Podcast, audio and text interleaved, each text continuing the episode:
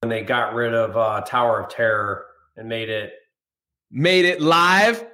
no, they, no, they didn't make it live. They made it. Uh, yeah, Guardian of the Galaxy, yeah. guys. We are live though, is what I'm saying, Jerry. Oh. We're talking oh, Guardian of the Galaxy, and, and we are live, is what oh, I'm saying. We're, we're talking about Disney. Hey, Mr. Jerry is going to Disney next week. So before we went live, we were talking uh, Disney, and I pushed live so you could hear that we were geeking out about Disney, guys. A couple of Disney nerds over here.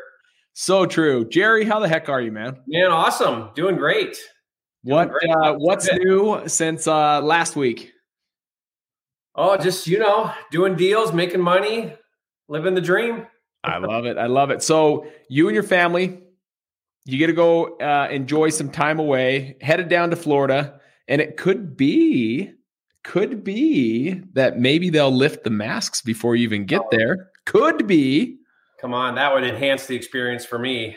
Dude, that would just be good. So you're going to get away with the fam, have some fun, which yep. is awesome. What uh, is that? Uh, I, I always get the question what's the number one thing that you love most about entrepreneurship and just wholesaling real estate fix and flip like what what has it brought? What's been the greatest byproduct or blessing that's come from it? Well i mean financial security is always nice but that's kind of a byproduct to me. You know money to me is always just a means to an end. It's what what does that do for you? Um, i mean i'm all for nice stuff but it's more about the experiences for me with you know i have big family and I want to be involved in what they're doing. I want to I want to go and see the world. So that's always been for me the the greatest blessing.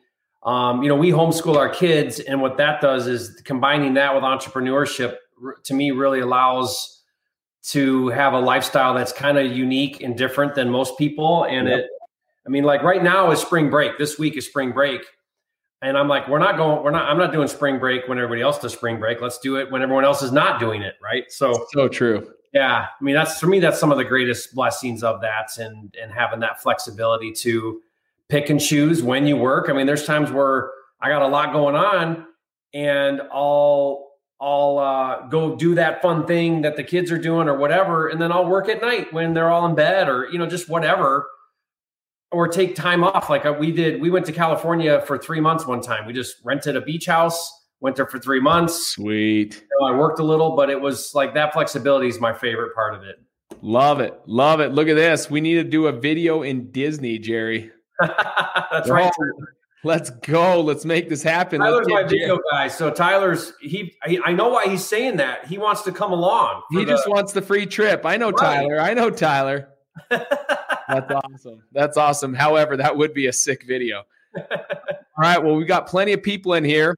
So let's do a breakdown of what to do when, uh, guys, just to kind of give you an update, we're going to be talking about what you do when you come across homes that are like a disaster. Maybe they've been on fire in the past and it's still like a half burnt down home. What about the ones you go in that have mold or meth or all the problem homes, the stinky homes, the smelly homes? Is there a way that we can um, how do you how do you combat that? So we're going to be going over that today.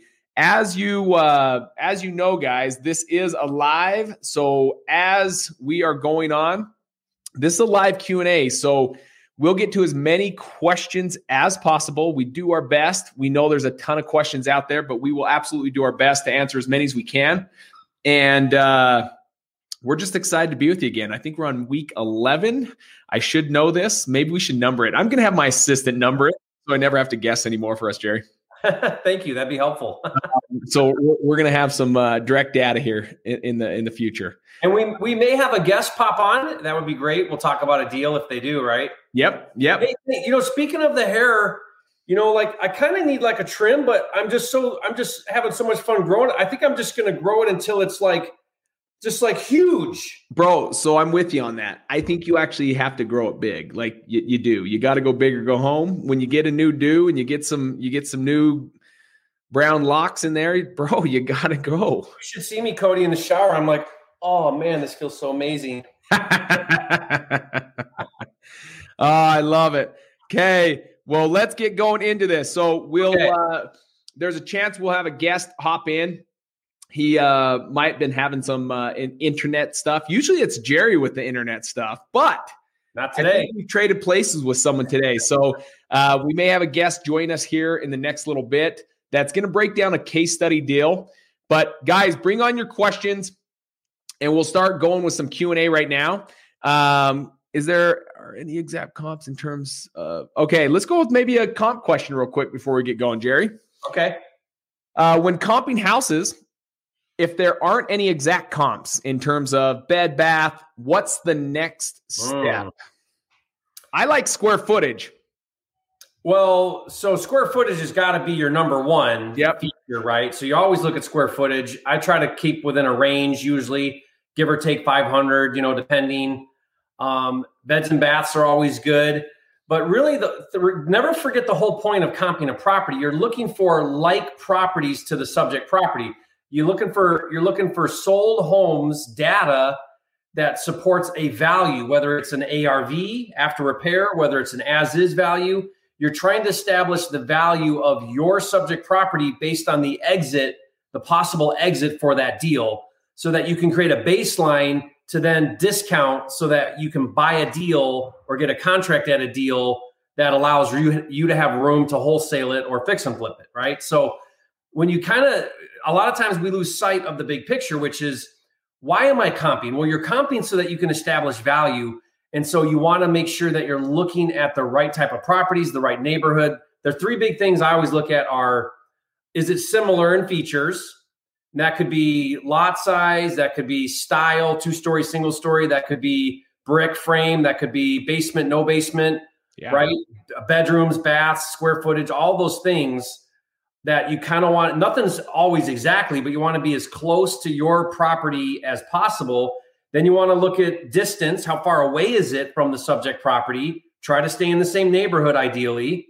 And then how old is it? The newer it is, from when it's sold, then the better the comp, right? If it sold yeah. yesterday, that's an amazing comp because it's brand new. If it sold a year ago, that's a little older, right? So at the end of the day, you're looking for is it similar? Is it close by? And is it recent?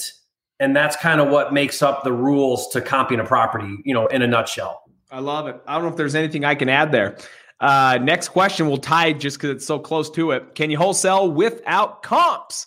Guys, Heavens, yes. Not just yes, heavens, yes. In fact, I tell people if you're spending more than two minutes comping, you're doing it wrong in the first place. Um, to go back to just about a year ago, I don't go on many of the appointments.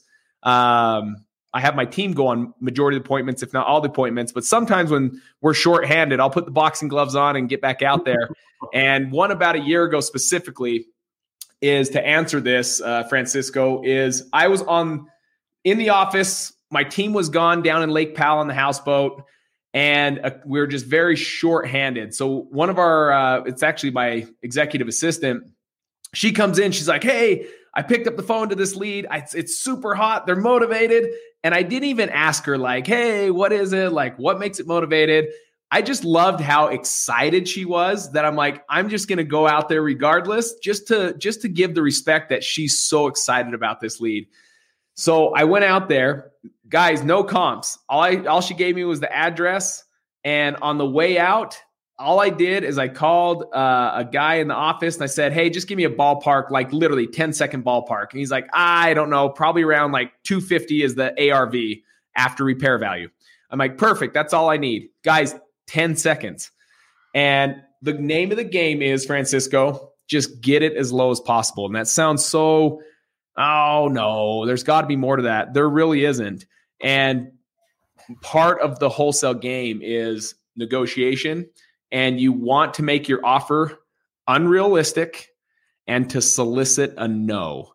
And so I don't need a comp to do that. All I need to do is be able to anchor a price that's unrealistic and solicits a no because the no is the beginning of all negotiation and that's all I care about. So I'll go in there and if they're they were at this particular home, they were at 220. And I was like, awesome. And I started, I'm like, it sounds like you want, you know what you want for the property. We started walking the property. Ultimately, I anchored, anchored, right? They're throwing a kite at 220. I anchored back down to reality. I said, what if I'm able to do 120? Guys, I was a hundred thousand dollars below what they said. And then we just started working, working, working. We ended up walking out of there about, I walked out of there in about, oh, maybe an hour later at uh, 145. And so that lets you know what we do. I, I don't really care about the comps as much as just get out there and just get it as low as possible. And in this market, tis the season. You can put on the back on the market and sell it for a for a big old uh, uh, profit. So that's hopefully answers yeah. with a little bit of story, a little bit of dialogue. Yeah, that's awesome. So Cody, you know, the topic that we decided to to go on today. I got a hot story for this, by the way, on this topic. Good. So do I. A recent one too. And um, I want you guys to know here that I'm hoping Cody and I bring a, a little bit different perspective, maybe, because I understand Cody's philosophy now that I've hung out with him quite a bit, and I and I kind of know where he the angle he takes with a lot of this, which is just like the question he just answered, which was, look, I just want the highest and best price with whatever the deal is. Let everybody else figure it out and fight over it, right? And that's yeah. I mean I'm generalizing a little bit there, obviously, but um, so we're going to talk about this though because you are going to come across a lot of odd properties. You know, I deal with coaching students and it feels like Stump Jerry is the name of the game. Hey Jerry, I got this studio mixed use property. What do I do? I don't know. You know, or hey, I got this. uh I got this duplex that needs converted back into a single family, even though it's in a district or it's in a street where everybody's got duplexes. I want to convert it back into a single family. What's that? Gonna, I I don't know. Or you know, I got this fire damage property or I got this foundation property or whatever it is. And everybody seems to think there's some kind of like secret formula to like, okay, well, what do we do with this deal? It's a problem property. And guys, at the end of the day, who's the ideal buyer? Can you understand that buyer? Do you have some kind of understanding of what the issues are? And just know that the more layers of issues a deal has, then the smaller the pool of potential buyers. That's it. Is there a buyer for a studio in a mixed use place? Yeah, but you know, are there? It, it's going to be a very concentrated small pool. That's if right. you know that and you're willing to work that lead and find a buyer, fine.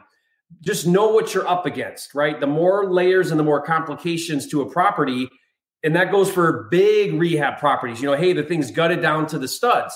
Well, yeah, you can wholesale that thing but the amount of flippers that are going to buy something gutted to the studs is going to shrink because there's a lot of problems to figure out. So I got some ideas on that I want to talk about. But Cody, am I kind of nailing that, or is, is that kind of what we have to think about when we when we come across these odd or big problem properties? Yeah, yeah. There's it's it's making sure if it's going to be odd, the biggest thing is then you've got to get it at a big discount. It can't be just your typical 75% minus AR or minus repairs and then whatever you want for your fee.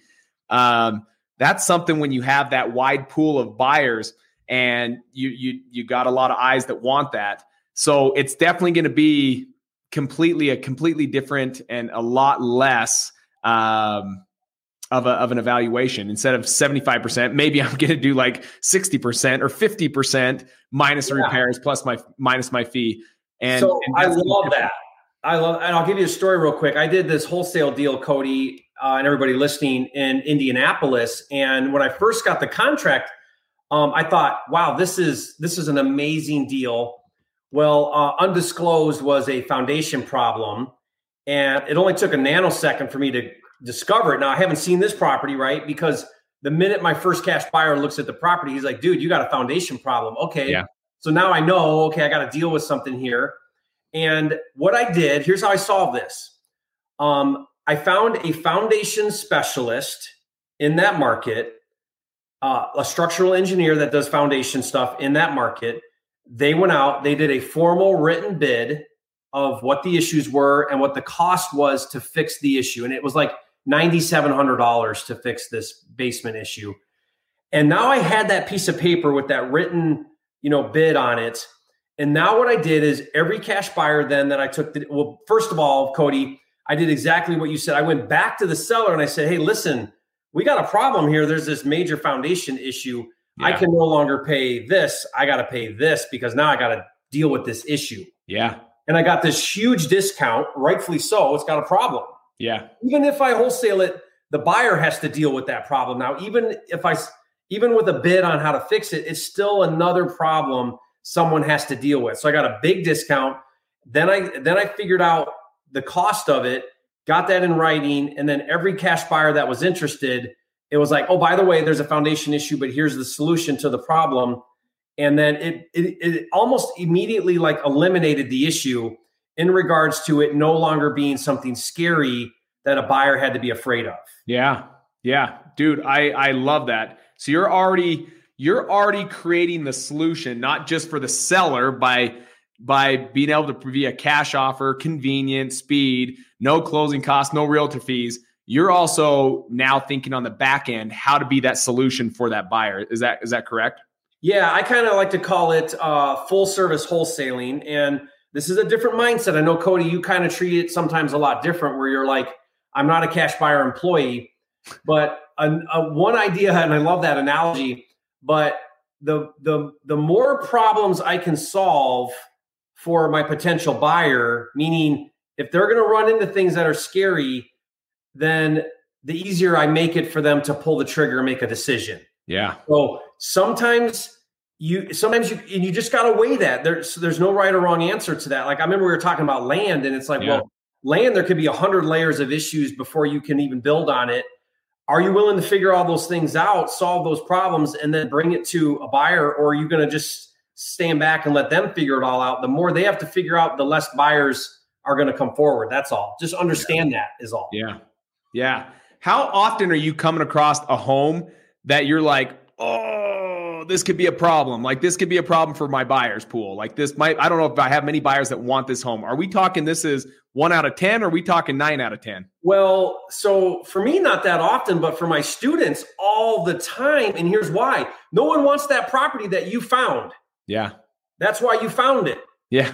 I mean, honestly, I can't tell you. I deal with on a daily basis people bringing me the weirdest crap, and they're like, "Hey, I got this deal," and I'm like, "It's not a deal. That's a whacked out problem property. The reason why you have it is because everyone's passed on it. Yeah.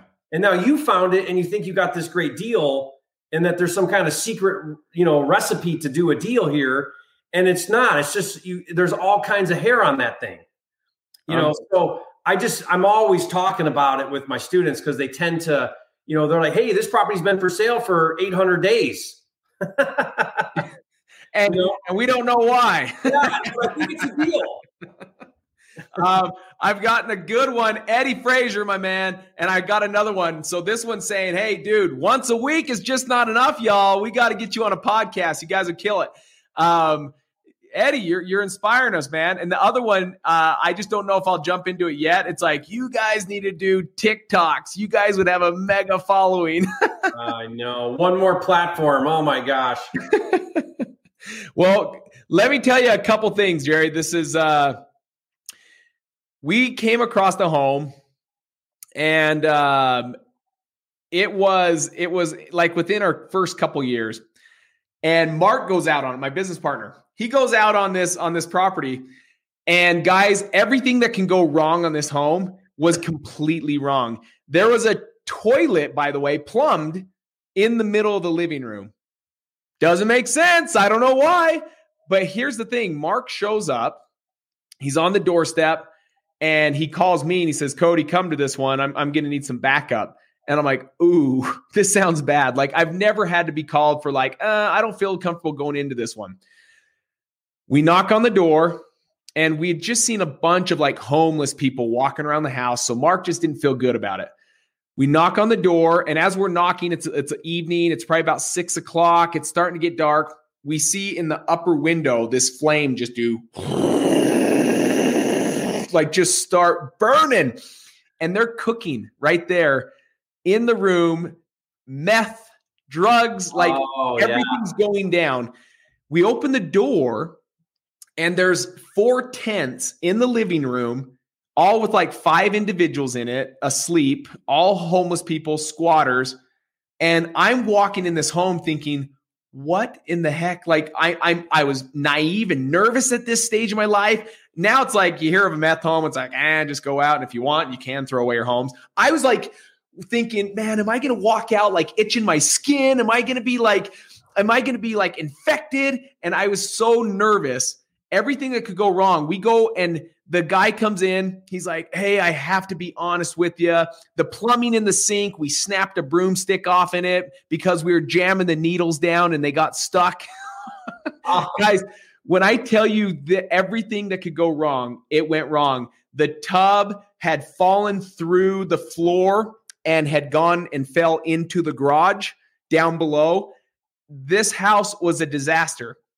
However, we knew that meant we had to get at a deeper discount. It didn't mean it was bad. To get through this, Jerry, we enlisted. This guy was always methed out half the time. And so we always had to like call him, no answer, call him, no answer, drive out there, couldn't find him. And then one day we'd find him. And then he'd say, Oh, yeah, I know I need to get this done. Sorry, guys. And he'd get, he'd recover for a couple days from drugs and then he'd get right back on drugs again so we enlisted the neighbor, guys. This is how we get through these trouble, these big problems. We enlisted the neighbor. We knew that this home was probably not just an eyesore, but everyone wanted this home gone. Like these na- like these tenants, this this owner completely gone. So I enlisted the neighbor. We got him a bat phone. We got a cheap phone. We said, "Hey, anytime you see so and so, you take this phone over to him and you call us so that we can talk to him. Like, oh my gosh, we will help you. And so anytime that guy was around, we got on the phone with him, said, hey, here's the next step. We got to do this. There was a bunch of title issues, meth at higher counts than we still have never seen this count ever since that day. It was like 20 counts or 20 times the actual like legal limit. It was ridiculous. Um, we did, Jerry, um, going off of some of your philosophy and why it's so good, just like that inspection, we had a company that came in and already give us a quote for what it would be to mitigate that meth. It was 7,800 bucks and I was floored. I thought it'd be like 20 or 30. And so when buyers went through, they said, gosh, we know there's meth in here. And we're like, we're not hiding anything. We know there's meth in here. They were cooking it when we came here and put it under contract. And they're like, man, this is going to be like 20 or 30 grand just to mitigate this. Yeah. And so I'd show them that that yeah. that actual quote from this company, and they're like, "Oh my gosh, that's not bad." And it got them to make offers on every yeah. on this deal, and every buyer would come in just scared to death because they they know it's just wrong in this house. Yeah, but that quote solved a lot of their problems. Because if you think about it, you know, for a cash buyer, they're like, you know, uh, I like this deal, but man, I don't know if that problem is a twenty thousand dollar problem, a ten thousand. I don't know you know what? I got to do some work on this. I, I can't really pull the trigger right now. You want to remove as many of those layers of doubt as you can if you're dealing with a problem property. If you if you want to increase your pool of potential buyers. Now, if you don't care and you're like, you know what, I got a 10,000 list buyer like Cody, and I'm just going to put it out there. Someone's going to know their number. Someone's going to not care. Someone's going to specialize in meth houses, whatever. It's fine. I'm yeah. not going to spend any energy on it. But I've just found that it's it's you you're always looking for your highest and best buyer, but you're also looking for any any edge you can on increasing your pool of potential buyers because solving that one problem by having that written contract on the meth remediation all of a sudden you might have a buyer go oh it's only seven i i was i budgeted 20 i can pay 10 grand more now yeah and all of a sudden yeah. boom they make a higher offer and you just made, and you just made more money doing that deal. Yeah. So I just look at it like this. You know, if you're looking at a problem property, the one thing that that I always do is I want to make things very clear to the seller. I want to say to the seller, listen, let's do an agreement here. Let's put this in writing. But there's a lot of things going on here, right? Would you agree? Yes, you would agree. There's a lot of things going on here. You know, we're going to need to kind of get our head around this a little bit, and we're going to do our very best to to make this work. But I just want to be really upfront with you that we're going to have to probably figure a few things out here and, and make sure that this this actually is going to work for yeah. me and my investors. And then you just kind of open the door, you set the tone to where when you come back and you go, man, you know what? I didn't realize it, but it needs a new sewer line out to the road because that thing's jammed full of needles, you know, or whatever. And you know, then you're you're, you're kind of you're you're setting up the seller for you to be able to renegotiate if if it's necessary. I love what you do there. So you're prep them, and this is this goes back to a training, by the way, that very hand in hand with Chris Voss. Um, we're like avid students of Chris Voss. We have access to his mastermind. great guy on negotiation. And he preps it this way on some of the things when you have to deliver like a punch, like we need to renegotiate. We use this technique that you just did. And I love this technique. And that is you want to blow it up like out of the water. Like if we have to come back and renegotiate, sometimes we throw it out there as simple as, you know what, Jerry, you're probably going to hate me. In fact, you're probably going to punch me. Yeah. And you're setting up this stage for awful, right? Mm-hmm. And you say, I can't purchase this home at this price. It's just not going to work. And all of a sudden they're like, oh, that's not it. I was expecting something a lot worse than what you were saying. like I thought I was going to have to punch you. Like, no, that doesn't. Okay. And then it eases the whole entire conversation. We've had to do this where a guy came to closing. He was supposed to get around 20 grand at closing. Come to find out, there was these liens that existed um, that the state tacked on literally two days before closing. The state's like, uh uh-uh, uh, here's this. Title put it up, and now he had to pay seven grand at closing. And so my acquisition manager went in there and said, Hey, uh, Shanae, please don't come into the closing for a second. I got to talk to this uh, this seller. And he says, Hey, you're going to want to punch me in the face when I'm about to tell you. Mm-hmm. And the guy's like, What? He's like, Remember how you were going to get 20 grand at closing? He's like, You you owe 7,000 to close. You're coming with a check, not leaving yeah. with a check. and he walked out, got a cigarette. And my acquisition manager said, I thought he was gone. Like I thought he was just running out and see you later. And so we had to go out there, talk to him, bring him back to the table. They were able to call the state on the spot figure out and work out and negotiate a little bit of a deal where he still walked away with five grand in his pocket. So it went from, yeah, he thought 20, but then he thought, I'm going to have to pay. And then it ended up being 5K in his pocket. And so there are ways, and I love what you did because that's a great strategy when you're prepping people. Hey, listen, I don't know if this is going to work. I don't know if there's a cash buyer out there that wants this. I'm going to get back with you on this. And so when you come back, it's not a low blow and it's not, it's not, uh, it's not hard to renegotiate. Where what's hard to renegotiate, Jerry, is when individuals go in there and promise the world saying, "Oh my gosh, we're good at this. We'll close this all day long. Like this is the yeah. easiest thing." And then find out from your buyers that no one wants it, and then you go back and say, "Hey, sorry, I can't buy it at this price." And like, dude, you came in here so excited, yeah. so jazzed, selling me the world that you were going to do this, and you can't do this. You're not going to probably renegotiate that person. Yeah, that's that's awesome. To so so Cody, I actually had that exact experience you're talking about where and I heard I saw a comment about a hoarder house. So we we did this virtual close, so meaning we hadn't seen the house, right? And we have a we have a signed contract. Uh, I send my guy out there. Come to find out, this thing's floor to ceiling full of stuff, like literally trails through the house. And I call up the seller. His name's Frank, and I say, Frank, you know, my guy went out there and met you, you know, and I just talked to him, and I, I mean, I, I hate to say this, but this is a no go deal, man. Yeah. Like I, I didn't even say we need to renegotiate. I just said, I'm out.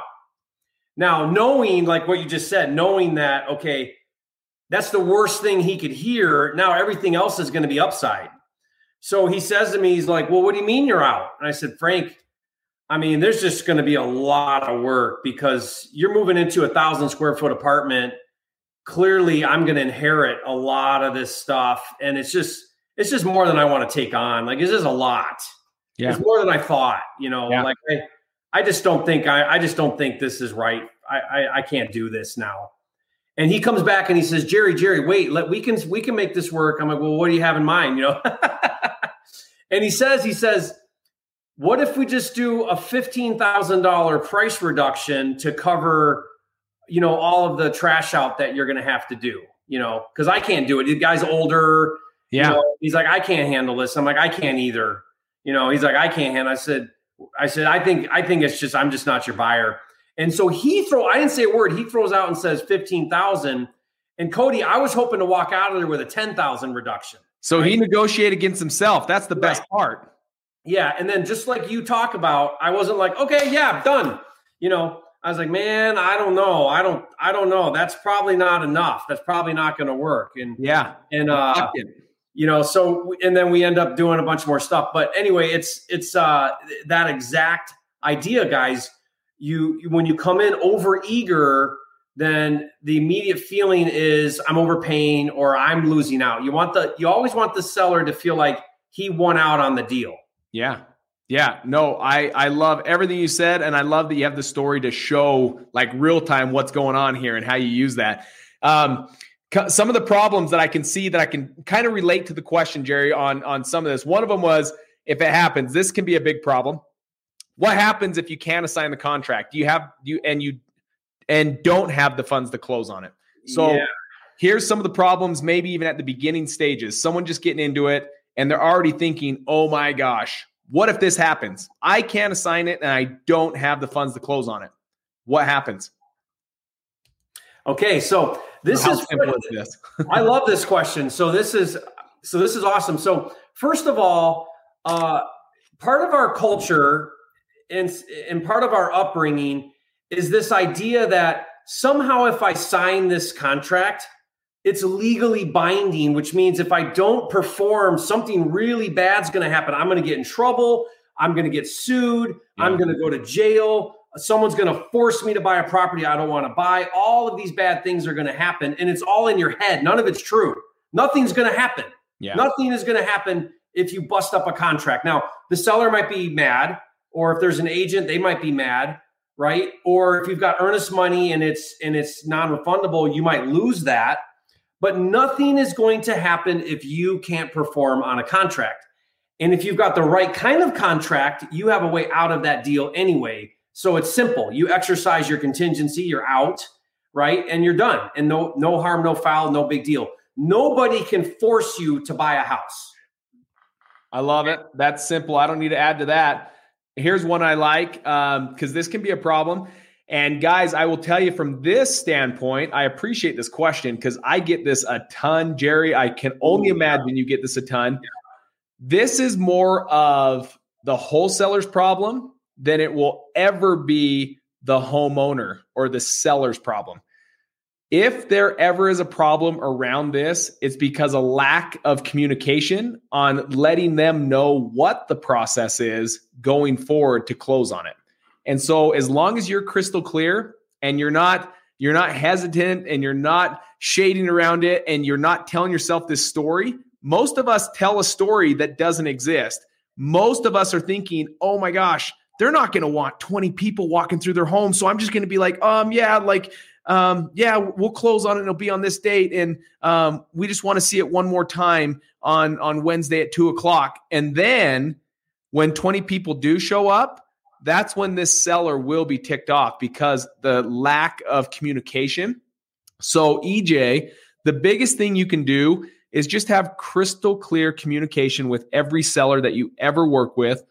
And you're a truth teller and a truth seeker, and people will love you for it. So, we basically set it up. And again, we blow this up like it's going to be really bad so that when it happens, they're like, oh, that wasn't that bad. So, we really like to say, hey, we're going to have a small army walking through here. Yeah. Partners, contractors, inspectors, our realtors, we're going to have a small army walking through this place because we have to prep for the chance that there could be 20 people walking through it.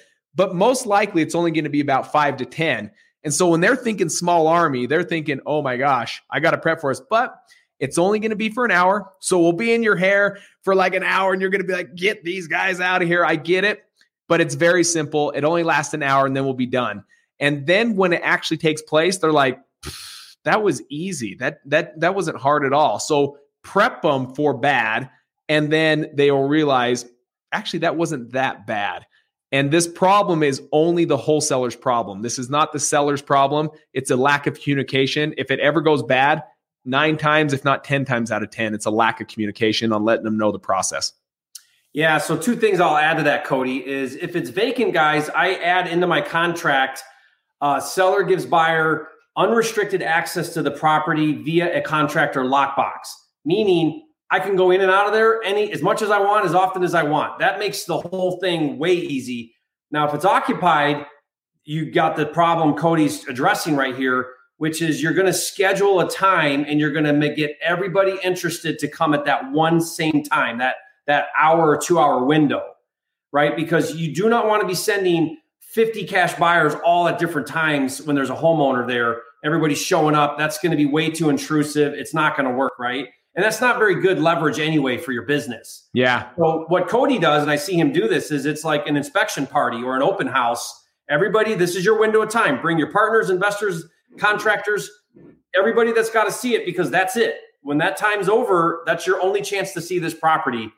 And then a uh, quick a quick tip is give the give the owner a hundred dollar gift card if he leaves. Say, hey, love this. Go go out to lunch, go shopping for the afternoon. We're going to be here for two hours. Get that guy out of there. Get that owner Make out. Make it worth their time. Don't bring a twenty dollar gift card. Yeah, be a hundred dollar gift card because then they're like, yeah. okay, yeah, they love it. Um, I have to always tell people on when I do my lives, I don't drink Heinekens, and these are not Heinekens. These are Perrier's. And so I always want to make sure my my audience and the audience here is not like, dude, this dude's a lush. He's like drinking during this thing. It's a Perrier, but I'll be drinking it tonight. That's um, that sparkle, sparkling water, or what is it? sparkling that? water. That's all it is. Gross. Oh, dude, I'll convert you one day. I'll convert Everybody you. Everybody leave a comment and say sparkling water is disgusting, Cody. Guys, don't do it if you don't feel like it, though. If you like it, I want to hear comments that you love it. Um, hey, Jerry, here's something I think you always want to know. This is pretty cool. Student of Jerry here. I Devon. need a birthday shout out. Yeah, I just talked to Devon today. Devon, happy birthday, man. You're the best. You're a flipping genius. Bro, let's do one of these for him. Let's see. Oh, let's get it louder. there you go. Happy birthday, Devon. Devon. Um, okay, let's see. Do we want to go with problem questions or just questions in general, Jerry? Uh, well, let's definitely hit the problem problem, the okay. problem questions, and then we'll go. We all we'll do what we can with everybody else. Yeah. Okay. Um. How do you suggest? Here's some problems that could be a problem. Do you like this one? Jerry for on market deals. And I think you're the beast at on market deals. All my deals are off market, Jerry. So I love mm-hmm. to hear your input on this. Yeah. Um, if an agent isn't cool with double dipping, maybe for sure break that down granular, yeah. that term. And then how do you suggest we should handle it? Yeah, so I call it double dipping, but it's really dual agency. And that's where you go directly to the listing agent representing the seller, tell them you're unrepresented, and offer them to represent you as well as the buyer so that they can get the other side of the commission split. So that way they get a total of 6%, right? Three for the seller, three for the buyer. That's called dual agency. Uh, there are some states that do not allow dual agency, and then also some agents just decide not to do dual agency. If you think about it, there's a little bit of a conflict of interest because I'm kind of representing both parties. So it can be an issue for some agents and in some states. Now, uh, I don't let that stop me one bit. I still call the listing agent because what you can do is what's called designated agency and that's where another agent in the same office can represent you as the buyer. Um, so what that means now is it means the listing agent can get a referral fee uh, and split that because they're bringing in somebody. So I say to that listing agent, "Hey, is there somebody you work with in your office that could help me with the offer that would still benefit you?" And a lot of times they're like, "Oh yeah, for sure, no, definitely." All we're looking to do here with the double dip or even designated agency is create some kind of a competitive advantage. Because when that agent's getting compensated more by working with you and that's an ongoing relationship for future deals what happens is they're going to start to call you. They're going to give you the best shot possible at getting that deal and that puts you at the top of the list with with being in on that deal right? So they might give you tips, they might help you, they might let you know about it before other people. They might they might do a pocket listing with you on that where they you get the deal done before it ever goes on market. I have agents now where I've done dozens of deals with repeatedly ongoing deals because I've created a really strong relationship with them. Now they call me with their distressed properties before they even list them. Yeah. So that's the idea here guys. If you go after on market, it's it's never about the deal in hand with on market. It's always about the relationship. Because unlike private, you're hoping to create an ongoing deal flow out from that agent from referrals, meaning they keep bringing you their deals as time goes on. Here's a good one, Jerry. I love that answer, by the way. Um, this, I think, can be a problem in most people's eyes on why they never really get into the game. Is sometimes we feel like we have to be the best negotiate, negotiator. We have to be out there and we just have to be solid. You got to have the gift of gab like Cody and Jerry, or it's just not going to work. Guys, our beginning stages, I botched so many, so many um, appointments where I just said the wrong things. But there are some key things. Maybe I'll share uh, two or three tips, and Jerry share two or three tips on on some of the best negotiating. Remember to always use the soft words versus the hard words. The hard words are the word contract. I hate the word contract. Jerry hates the word contract. So we love the word agreement. So that's the soft word. So it's not really about as much as you think about negotiating. Yes, the better you get at negotiating, the more deals you're going to do. But I'm convinced anyone, no matter what level of negotiation, can put a home under contract with a motivated seller. And I, I really am, I've seen this time and time again from many individuals. Um, it just helps you get better. So, first one is soft words versus hard words, agreement versus contract. That's always a big one. Um, another negotiating is he or she who says their price first loses. So, live by that rule. Never give a price first, always them, and then always anchor for the third tip anchor an unrealistic number and that solicits a no. So I said that li- uh, earlier today already, but an unrealistic number that solicits a no. That is crucial. So those are maybe three tips that I tell you for negotiate. But I, am a I'm a student of negotiation, meaning I'm always looking. Um, Black Swan is a fantastic one. That is Chris Voss. Um, a book if you don't want to get into a mastermind his book is called Never Split the Difference. And we're definitely uh, students from that guy. So that's just one of the guys that I love to follow. Yeah, to add to that, Cody, I think what I would say is um, part of the problem with so the tighter your margins are, the more negotiation plays a role in getting a deal. Yeah. Okay. So what I mean by that is if you're if if you've got to squeak out of the deal a three thousand or five thousand dollar wholesale fee because the seller's not motivated, really that motivated, eh, then your skill set is highly, highly critical to the outcome. Whereas if you do like Cody teaches and you anchor ridiculously low, then what happens is is it requires less and less negotiation to get a good deal because you're creating such a massive spread that you can foul everything up and you'll still get a great deal because you just anchored really low on your offer. Go in really low and you'll be amazed at you're like, man, I I actually don't even I, I got a great deal, you know, because why? Just because I was willing to offer low and and that just was the outcome was I didn't need a ton of really hard negotiating tactics.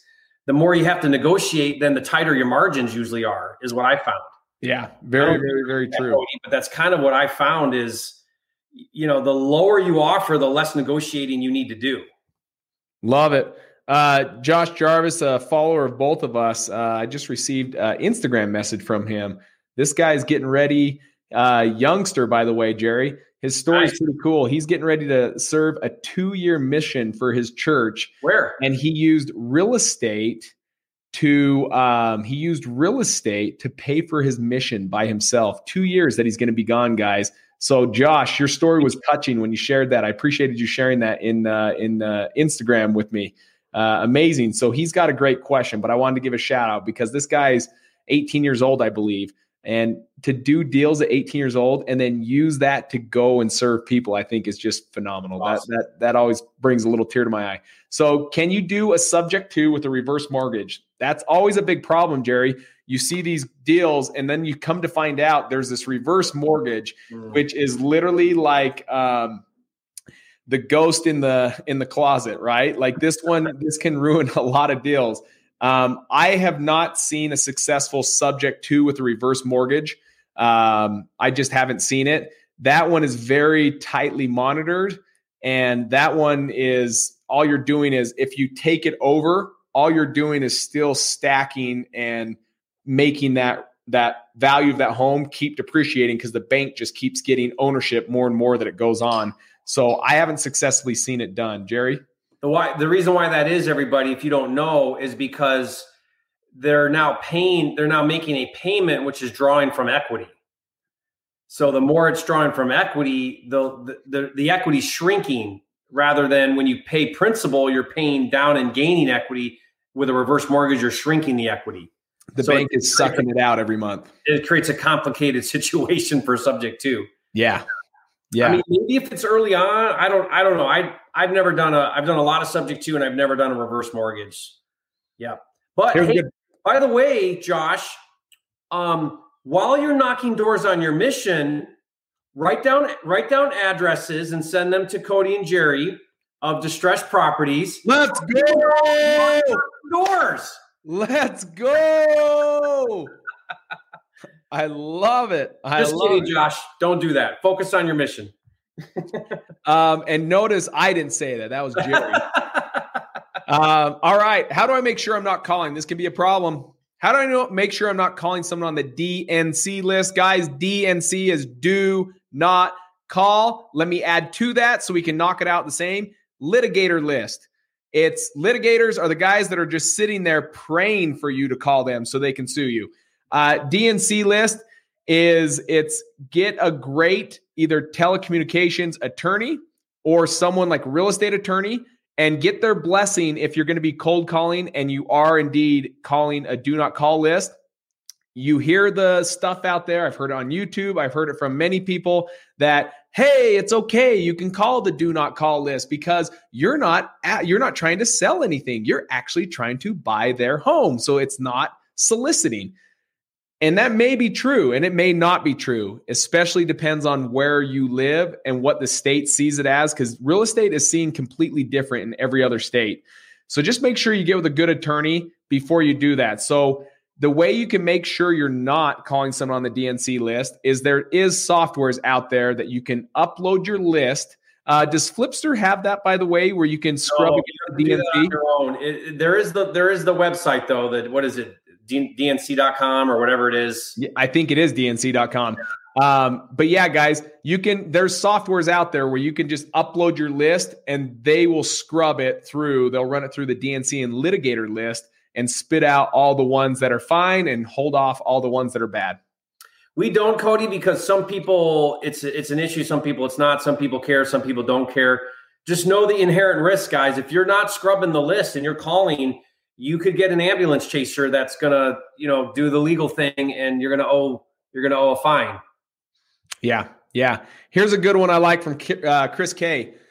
This can be a problem guys because this can be the difference between you getting the deal or someone else doing the deal. Remember when jerry just a few minutes back was talking about serving um, the end buyer? This mm-hmm. is a strategy that most people don't do and that is serving their end game, the seller, helping them get to plan B. Um, I didn't know about this when this happened and took place. One of our acquisition managers named Selver, the biggest heart of gold. And we just absolutely love Selver. And he went out on this appointment, and this individual needed to move, but he was diabetic and he couldn't he couldn't walk great. He didn't have any means to be able to uh, pick up any of his stuff, furniture, belongings to get to Plan B. Nor, nor did he have any transportation. So he didn't even own a car. So we find out like a couple weeks later, um, we're in the office and it wasn't Selver. It was another individual on our team saying, Hey, wasn't that cool what Selver did? And I'm like, What did he do? And he's like, Selver went to that individual and spent all day Saturday and all day Sunday moving him into an apartment mm-hmm. and he paid for his first month's rent, not on the company dollar, which we would have gladly done, paid for his first month's rent. And he didn't have a truck, Selver. He had a Tesla and he just little by little was able to haul this guy's stuff to plan B. But because of it, we are able to continue to move forward with this deal where this guy says, I can't move until I'm in plan B. And because silver has a heart of gold, he transitioned all the way to plan B so that we could indeed get his home. Yeah. So guy, I love that. That's a what a cool story, Cody. What a what a heart of gold. That's awesome. That's really awesome, cool. awesome guy. So the one thing I look at is if the, if the property's occupied, I always want to find out what that seller's plan is because it it could mean your deal doesn't get to closing if that pro if that if plan B is not solved, right? In other words, are they are they using the proceeds from the sale to buy their next house? Are they moving into an apartment? Are they moving out of state? What are they doing? And you want to make that your business. You want to understand that because otherwise if if they're not solving that problem of where they're going when that thing sells, then it means it's not going to close, right? So you got to make sure you're understanding that, and that might mean you're solving problems. So we do what we what we're doing a lot of right now, Cody, is rent back agreements. Um, and now if you wholesale, your cash buyer has to agree to that, but a lot of sellers need 30 days after closing. They need the proceeds. You got to hold some money back in escrow. Um, there's a usually there's a, a per day rent number, but offering that to a seller could mean the difference between your deal being better than another cash offer because you're allowing you're being creative now right you're helping that seller by giving them a little bit more time to to get packed up and moved or to use that money they get to put on a deposit for an apartment or whatever it is pay for a moving truck like that that can open up a lot of doors for you in your deals if you find out what the seller's intentions are for for plan B and then be a part of the solution. Love that. I'm not going to show you what the mass majority said, but I do love my man Nathan Blocks that says I love sparkling water. and wait, wait, wait. And Sterling Perrier is my favorite drink. Now, I won't show the mass the mass majority, but I will tell you these two are now favorites in my book. Um, here's one that says, "There's a big problem going on. I'm doing a JV deal currently and I can't get my partner to agree to a JV contract. What do I do?" Are you, referring- you know enough about that to be able to answer that? Yeah, so partner meaning the other wholesaler. That's what I'm unconfused on. Okay. I, I, I think that's what he means if I were to guess, but I, I don't know. So I don't know how to really answer this one. Yeah. So let's assume that when you say partner, you're referring to your cash, you're, you're referring to your your wholesaler JV partner. Um, and this is common. Here's a, here's the issue that you're probably running into.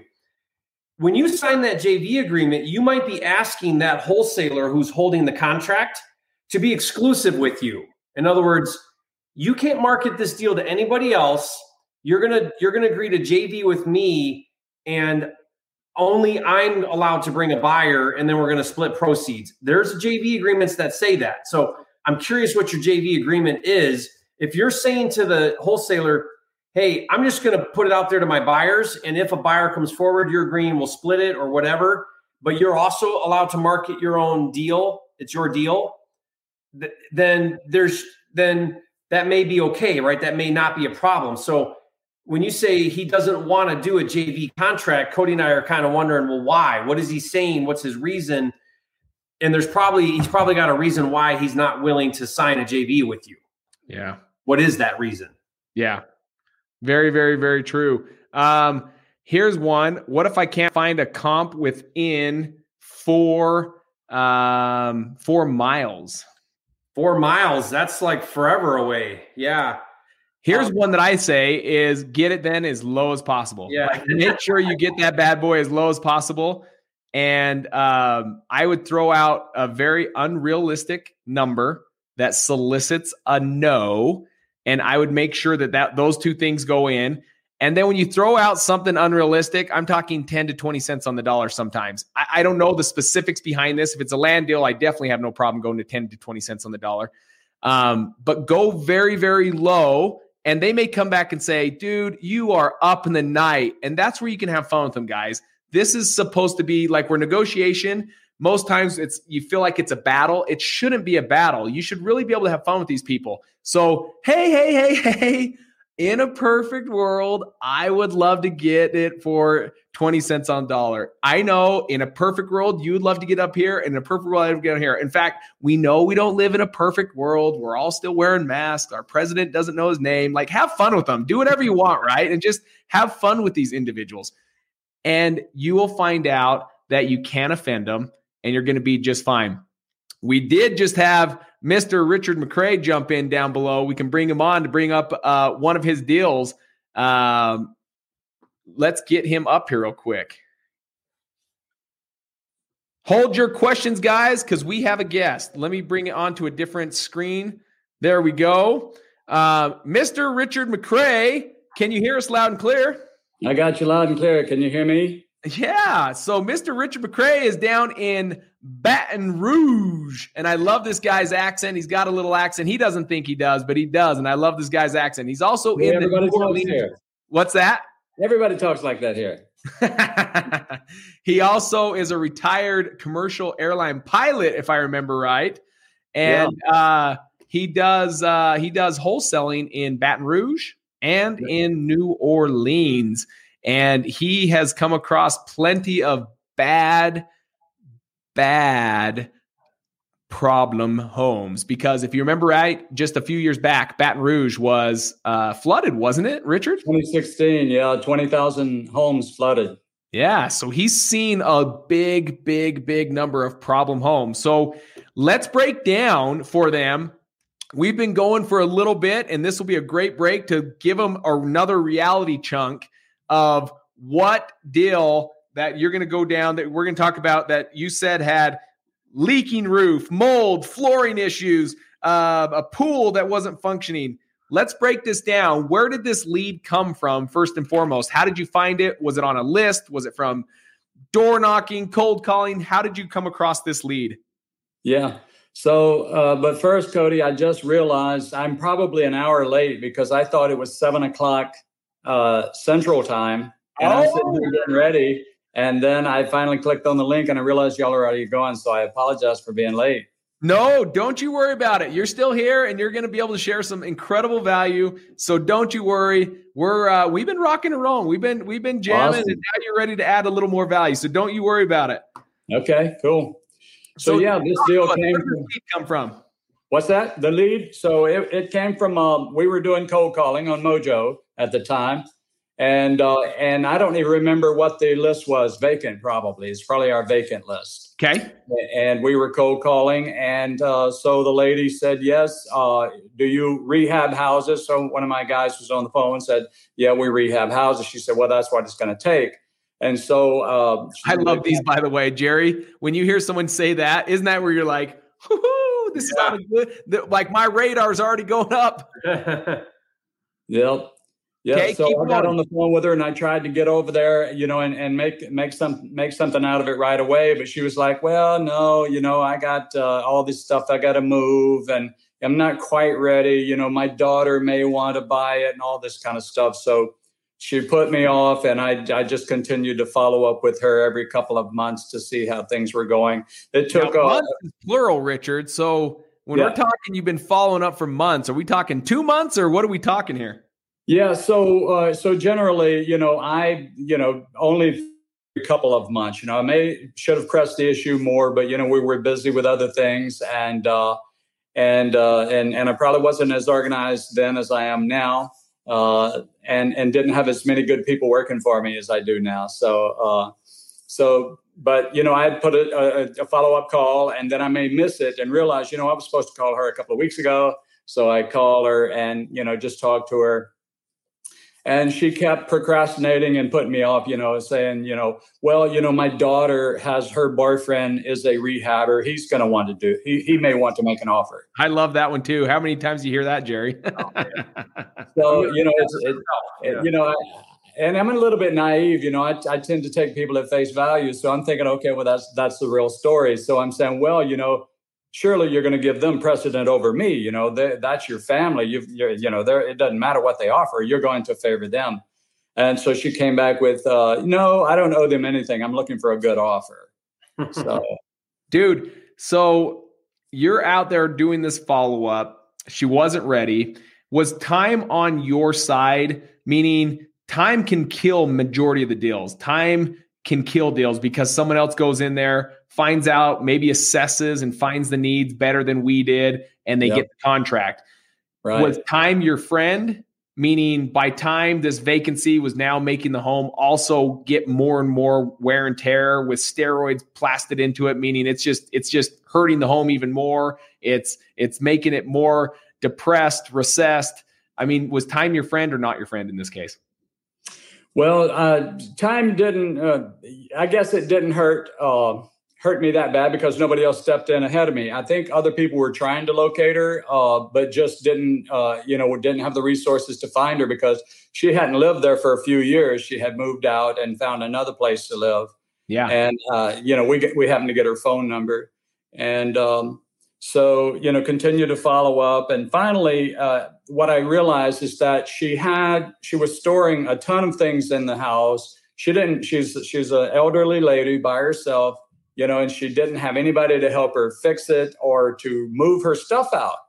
And so finally, I said, you know what? You know, we help people all the time. Uh, I can hire a crew, get a get a moving truck over there, get a moving crew. We'll pack all your stuff up for you, load it up, and move it to wherever you want us to move it to. You know, we'll make it quick and easy. Yeah. So finally, she she called me. You know, after we'd set for about a month, she she called me said, "Oh, you know," because she had said, "Okay, I got uh, somebody else is making an offer," and so you know, I I hate it when I hear that. You know, and I try to you know, well, you know, what can I do to get your business today?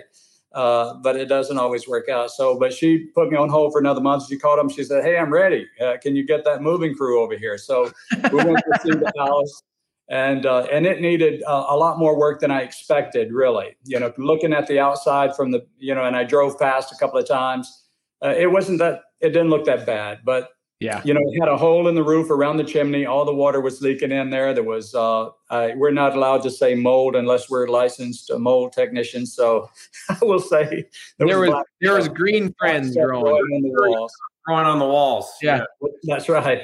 she had plants in the house yeah and uh, and it was you know a lot of stuff. Uh, not every room was stuffed, but she kind of had a couple of rooms that she had uh, you know stacked her things into. Um, oh, and the swimming pool. Oh man, I I I generally don't like to deal with swimming pools, but uh, this one had been sitting for several years, and somebody at one point had talked her into turning it into a terrarium.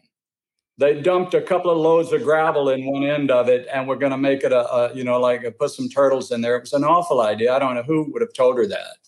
And so you know the the the pool man quoted $20000 to clean all the gravel out and fix the pool reline it uh, and fix all the pumps and everything so what's a $20000 repair just for the pool wow so there's a lot of bad going on you got plants growing or aka mold You've got uh, you've got a broken pool. It's twenty grand to even fix, and those things are already a nightmare.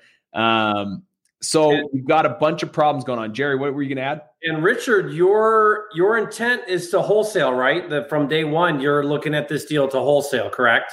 That's correct. Yep. Okay, so, this, wholesale so what what Richard's doing is, uh, guys, hope you're catching this. It's aligning exactly with what Cody and I have been talking about before Richard came on, and that is Richard's trying to get his head around this thing. So that way, when he takes this deal to a cash buyer, he's got some answers when they're like, man, that pool is freaking me out. Or man, there's there's there's furry stuff on the walls. Well, that's freaking me out. Richard's if Richard's like, yeah, I don't know what the I don't know what to tell you about that. You know, do you want to buy the house?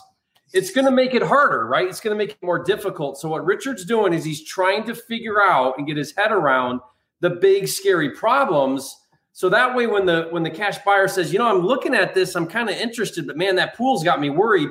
Richard can say, boom, here's a twenty thousand uh, estimate to fix that pool, and boom, here's a problem to solve the you know not mold on the walls or whatever it is.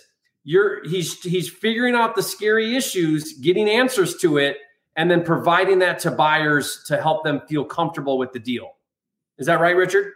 That's right. You know, and I you know, I also pulled comps in the area. So when I send it out to my buyers, I can say, here are the comps that I'm looking at. You know, pull your own comps, but this is what I see. This is what I believe. And then, um, so there were online, there were two different uh, uh, sets of data coming back in different websites about the square footage.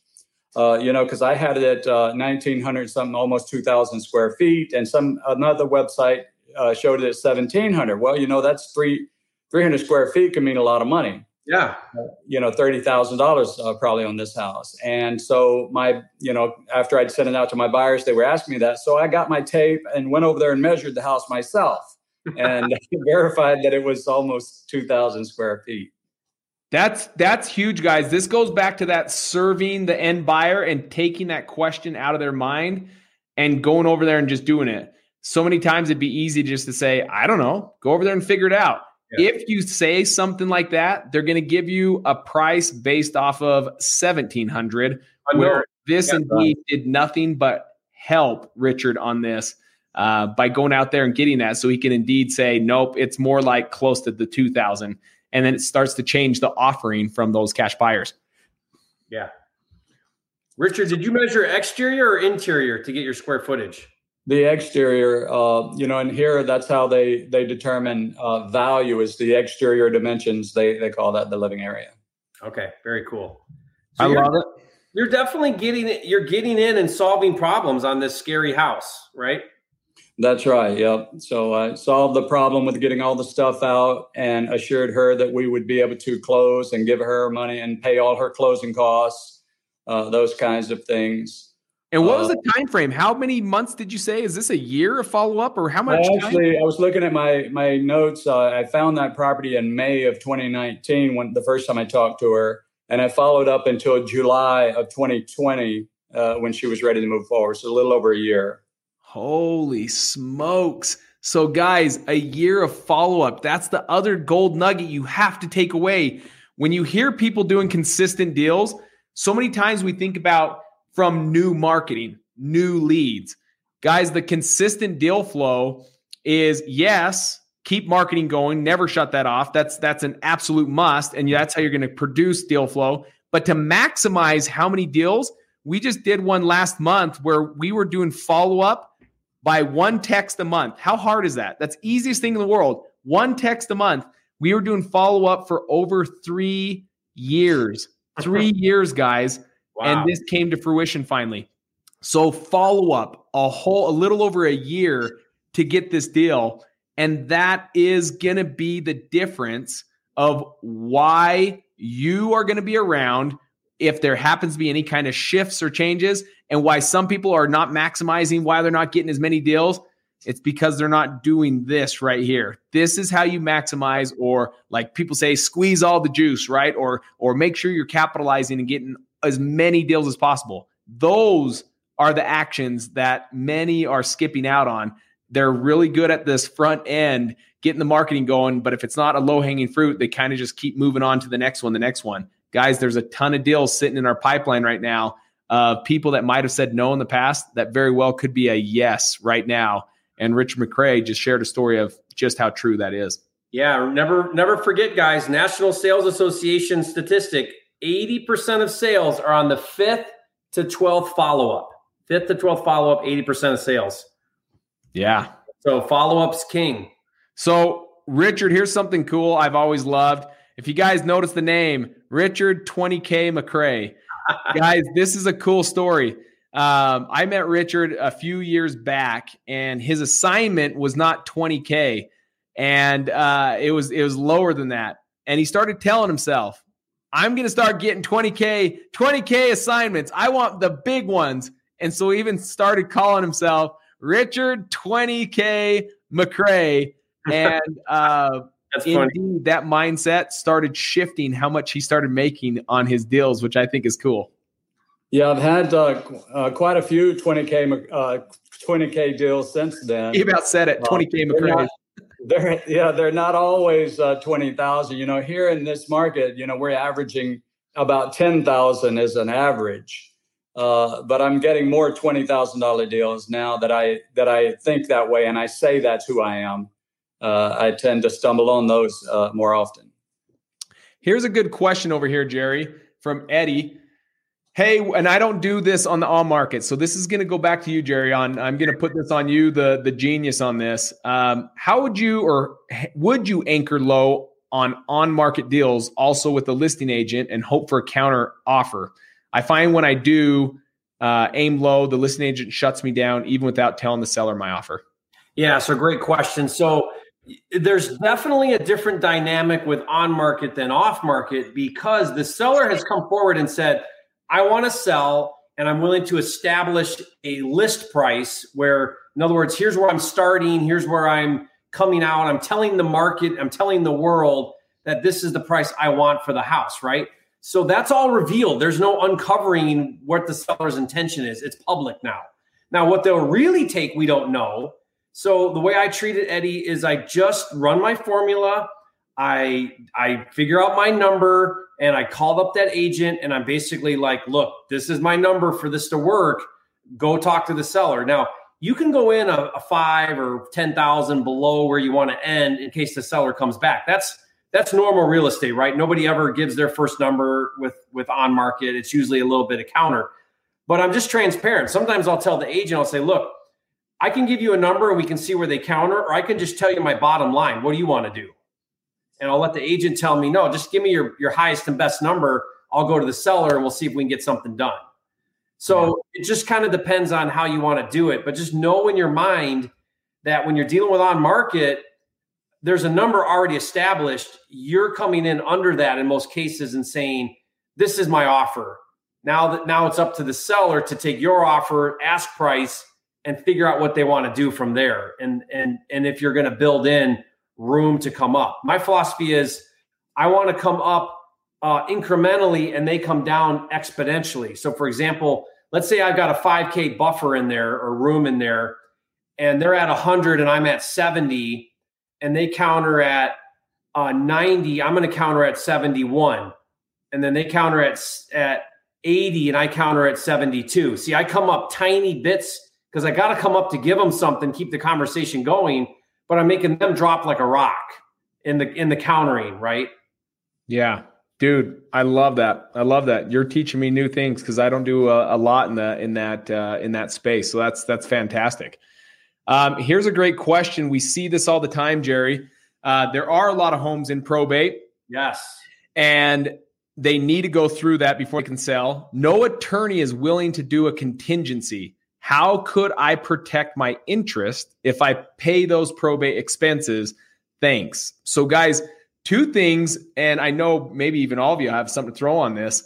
Two things to think about is because it hasn't yet gone through probate, you're going to want to be very specific with your real estate attorney and like your your title company or your closing attorney because it hasn't gone through probate yet, that means it also hasn't been awarded to the heir yet, meaning that home most likely can't even be put under contract because who's signing it? Well, the, the, the guy deceased or the person that deceased isn't signing it, and they're the ones still on title until it goes on through probate. So that's the big thing. You got to make sure a if you can get it under contract and what do you need to do to make that legally binding? Because the deceased can't sign obviously and it hasn't gone through probate. So that's the first thing. The second thing is i would just see if you can back it with some kind of a lien or a notice of interest or some kind of a, a, note on the property so that no one can buy it without at least your expenses coming back to you. That's the only thing i can think of uh, probably at the moment. But um, a lot of people think, oh, I've got this home, it's under contract and it's going through probate. And it's like, I don't know how you got it under contract. The deceased can't sign that. So, Jerry. Yeah. So there's two things to think about. Uh, when someone's when someone dies, if they had a will, then it's then it goes through. They go. There's an administrator. There's somebody. There's an heir. They're they're going to pay all the bills, and then the heir can decide on how the asset is liquidated if it was intestate, right? No, no will. It's got to go through a court a court appointed process, and then there's a court appointed. They call it an administrator. The administrator is now going to decide uh, on the on the sale of the asset.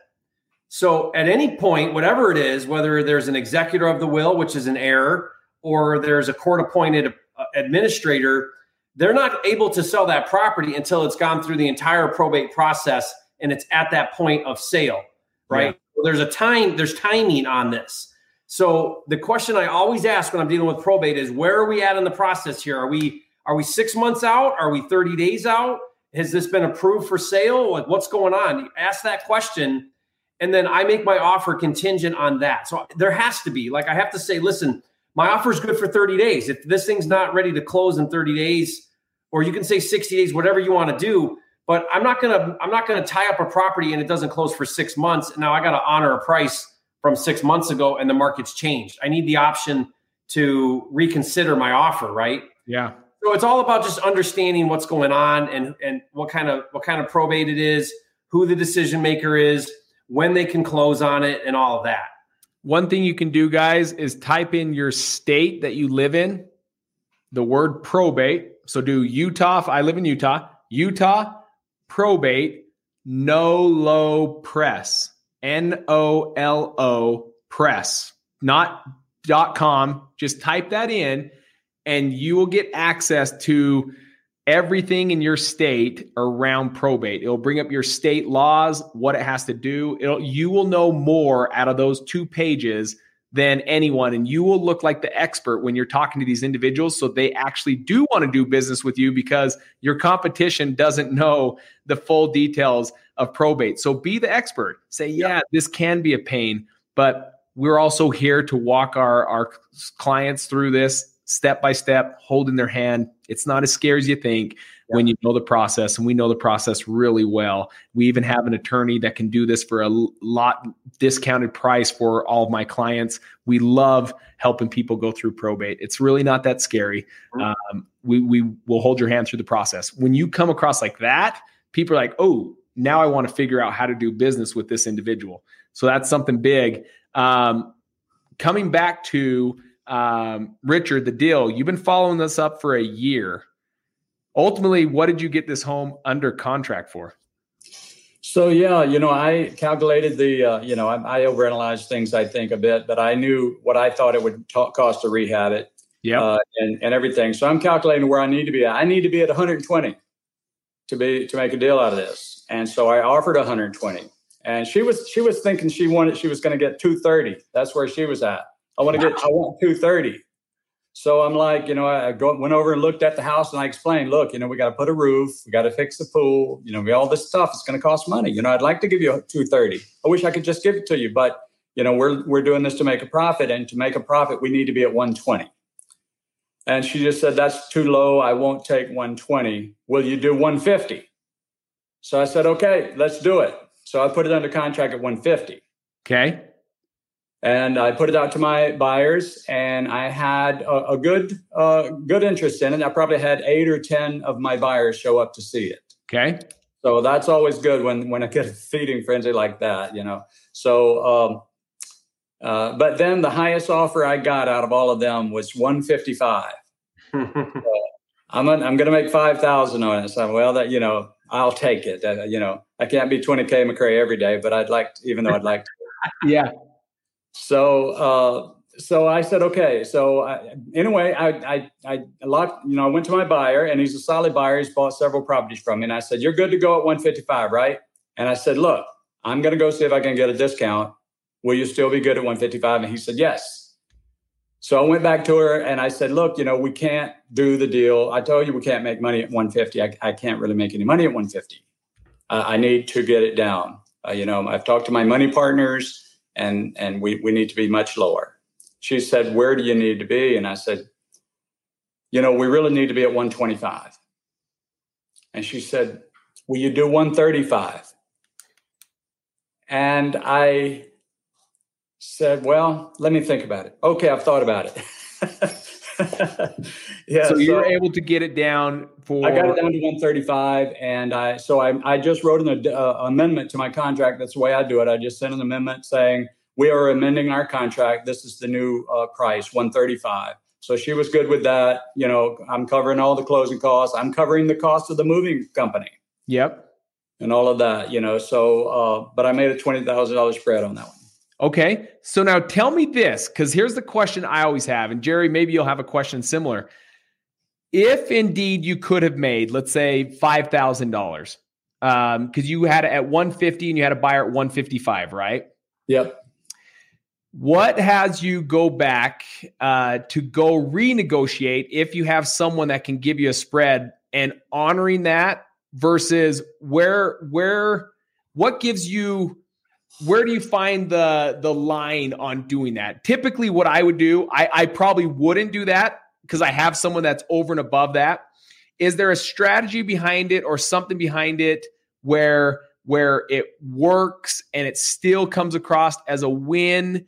Because um, I I always am a learner. I'm always a student to find that just to find out is there ways that it still was she still felt like it was a win where you felt like is a win the buyer felt like is a win am i asking the right question jerry when i say it like that yeah i think um so the way i would kind of phrase that cody is um or the way i handle that because i run into that exact situation all the time and i'm like man it's not worth it at 5k right 5k i just don't want to do a 5k deal i just don't want to do it like the yeah right? Yeah. What I what I don't want to do is I don't I don't ever want to just go back and and get the seller to do a reduction just because.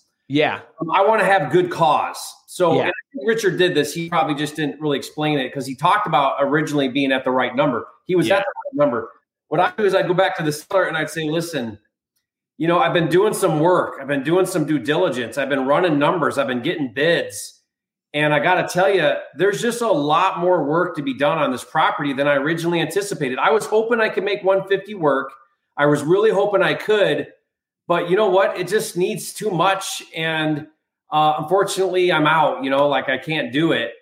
And, and then, um, you know, and then that's a reason why. And I always want to give a, re- when they're like, well, why? Well, why? Then I'll say to them, look, the pool, the pool alone, that's twenty thousand dollars to fix that pool. Yeah, I was hoping it was five. I was hoping it was ten. The roof, I was hoping the roof was five. It's really eight. I was hoping that, and so I feel like if I can give a really good reason, maybe it doesn't matter at the end of the day, but I feel like if I can give a good reason to the seller as to why I need a lower price, then I feel like I, I can justify that reduction in price, right? Um, the other thing I wanted to kind of add to that was this is a this is a move out of Cody's playbook, Richard. But when they when you said 125 and they said 135, um, this is something Cody does. He says, "Is that the best you can do?" Yeah. Right. And right. and right, Cody. Yeah, I love that. That's my favorite words. Or how close can you get to my number? Yeah. Yeah, rather than take it, just just follow up with that question of, you know, is so you're at 125, 135. Is 135 the best you can do? Yeah. And they be like, yeah, no, I mean, let's, I mean, can you do 130, you know, or whatever? And so just that question is money. That's like the most money question you could ask a seller. Is that the best you can do? Yeah. Love that. Whoever told you that is a flipping genius, Jerry. Yeah. Yeah. I love it. Richard Cray, McCray, let's do something for you because you did something amazing. So you did indeed turn it into a 20K McCray. Is that correct? That's right. Yeah. Go get out. Let's do it. You know what's coming for you. The golden bell. I love it, dude. So I'm glad to get clarity on that. I love that Jerry and you can both kind of share on that because I've always wondered, like, where is it? Because I'm the same way, though, Richard. I don't know if I want to work for 5K. I know that sounds bad, but that's where I, I get really good just on the front end and do the best I can to never have to go renegotiate. And sometimes it just comes down to that. Um, so I, I always like to hear what the story is behind that because A, I know you. We've hung out um, in fact, not too far from Jerry's place, we hung out in Arizona at a mastermind. I got to know Richard McCray, and I just love this guy. The guy has a heart of gold. He serves the people with high integrity, with high value. And so, Richard, my friend, 20K McCray, you you brought it, bro, and you were able to turn this disaster home into a 20K McCray. And for that, great job.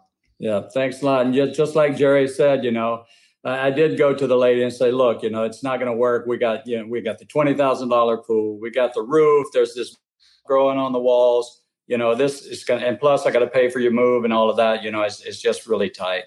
Yeah. And then, you know, I asked her for the uh, price reduction. Yeah. I, I, yeah, that's, that justifies it. Right. So guys, leave a comment right now and say, Richard, 20K McCray, you are a flipping genius. Yeah, let's hear it. I want to start posting these for Richard McCray. That website again, Mello. Just type in, it's not a website. Just type in, in the Google search your state, the word probate, Nolo press, N O L O press, and it will it'll pull that up. Um, let's see. Let's see, let's see, let's see if we have some. Have you seen any on the side to do a couple questions before we head out? Hmm. I've been looking on the side. Let's do this. While we're looking for some questions, hey, Richard, knowing what you know now, this is one of my favorite questions. Knowing what you know now, you look back hindsight and you are you are have the 2020 vision, is there anything that you would do differently? Let's say someone on this, we have many that are on this platform that are beginning. There's just at the beginning stages. What would you say to them knowing what you know now? Knowing now, let's see. So, what would I say? Uh, I guess the thing is, you know, you've you've really got to psych yourself up. You know, just like the 20k McCray thing, you've got to tell yourself who you are. You can't get to where you want to be being the person you were before. You've got to become a new person. You've got to convince yourself that you're this new person who is doing these new things and making. You know, it's not just about the money. You have to think about how you're helping people, you know, because if it's just about the money, you probably won't be able to get it because even your subconscious mind will work against you you know, because you have values uh, that you honor subconsciously. So you have to believe that you're helping people and that you're doing a good service and that you deserve to make the money, not just because you deserve it, but because you're offering something of value. And I think I, I would have liked to have uh, convinced myself of that at an earlier stage. Love it. Love that. Yeah, that self talk, guys, is everything. You know, like you're your own worst enemy. You're you're the stumbling block in your own business. You're you're the bottleneck usually in your own business, and you get in your own way. And so that that self talk is everything. Like like I someone made a comment that where I said at one point I don't get out of bed for 5K. Um, when you kind of set a threshold of your value and what your time's worth, you stop chasing around little little teeny scraps, right? You start going for bigger deals. Like Richard can with confidence say, I need to be at 120 and and you know build in a 20k deal. Why? Because he deserves a 20k deal. He did a lot of work to get that deal to a cash buyer, and you deserve every penny of that 20k. And when you believe that and that's your value and that's your worth, then you go get it, right? So I, I 100% agree with you, Richard, on that advice. I think that's fantastic advice. Love it. Mindset's everything, guys. In fact, that's the difference between those that stay in the game and don't. It's not easy. I never tell anyone it's easy. I'd never heard Jerry just flat out say, "Oh my gosh, if you can't do it, it's because you're just not working." It's not easy. It's going to test you. It's going to try you, especially when it's something new, right? You don't know if you're doing it right. You don't know if you're negotiating right. You don't know if you're saying the right words, and so you're always second guessing. You're always questioning yourself. And then when you see it not work multiple times, which it's going to happen at the beginning, and you get the F bomb dropped at you, you get told to go pound sand, you get told all these different things in the book. And pretty soon, the more you hear this, the more it starts to play with your mind saying, you know what? Maybe I'm not meant for this. Maybe I'm just not good enough for this. Maybe I'm meant to just stay at my my corporate America job. But guys, the, the reality is it's going to test and try. If it's easy, everyone would be doing it. I know it sounds so cliche, but I'll tell you, it, it's going to test and try you. But if you can push through it and push through it and push through it and still do your job, still work at corporate America and just do this part time, just get your get your confidence up, get your boost up. But the the reality is that mindset's crucial. So Richard, I'm I'm so grateful you did that. I've been able to see your mindset grow in such a positive way from the first day I met you to who you are today. I've seen a huge shift in your mindset, and I think that's uh, that's played a huge role and a responsibility in, in what you're doing today and how you're able to come across deals. So I commend you on that, and I I, I love that. Um, is there any spitball fire round that we want to go with? Have you seen anything? Um, I saw this one. When can I come work for y'all? I love that. Um, there's been plenty of people that have been saying this in multiple ways. I, I think we've come across about 20 of these things. Um, but I'll tell you, great job. Thanks for bringing the heat and letting us know exactly what what is you did and making 20K. Guys, what would that do for you? Let me ask that question for many of you listen listening today. What would that do for you?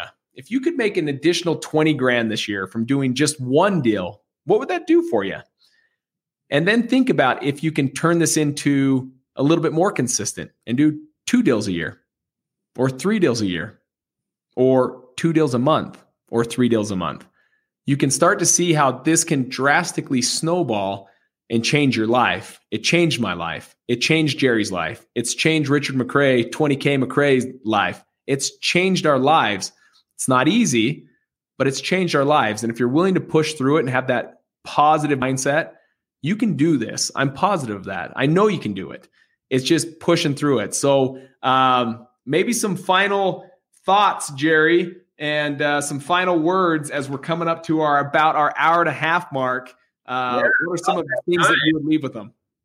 Yeah, well, you know, appreciate everybody for being here and your comments and your participation and being involved and asking questions and guys just making time to further your education and learn this business and um, you know the one thing to always remember is take some things you learn from this from this hour and a half live stream here pick one or two key things, even one thing, and immediately implement. And that's how you start to see transformation happen. It's that it's that immediate action, imperfect action, right? That gets you the biggest results. It's usually the small things done consistently or done immediately that get you those those big returns on that investment. And guys, I mean, now is the time to just get out there and make this happen. If you've been kind of on the fence or on the sidelines a little bit, don't do that. Get out there, pick up the phone, make an offer, make a call, talk to a seller, right?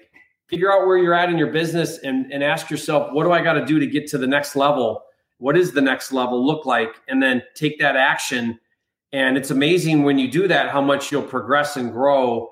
And we want to turn, we want to turn your annual income into monthly income and your monthly income into weekly income and your weekly income into daily income, right?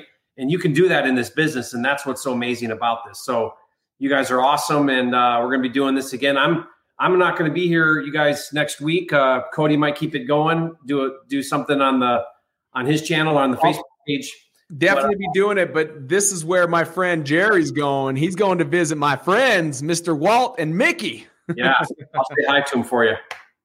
Be sure to do it. They may not say hi back. There's no. uh there's this COVID thing going on. Well, yeah. Walt's not here to say hi back, but Mickey might be behind uh, behind a mask or something. But guys, uh, thanks again. Uh, any any uh, housekeeping items for when this goes off and goes into the YouTube channels? How would you like them to go from there going forward? Yeah, guys. So when the chat ends, the video will go will stay evergreen, like it'll it'll be on the YouTube channels and the and the different platforms. So uh, go from the chat down to the comment section if you're watching this after the, this live ends, or if you still have stuff you want to ask or talk about, go ahead and do that in the comment section. And both Cody and I will do our very best to try to get to those questions and and keep that conversation going. So definitely, definitely do that when this ends. And that's that's about it, guys. Otherwise, tune in every week, same time, and we're gonna keep this baby going. Awesome. God bless you guys in your journey. See you next week. Thanks, Richard. Thank you.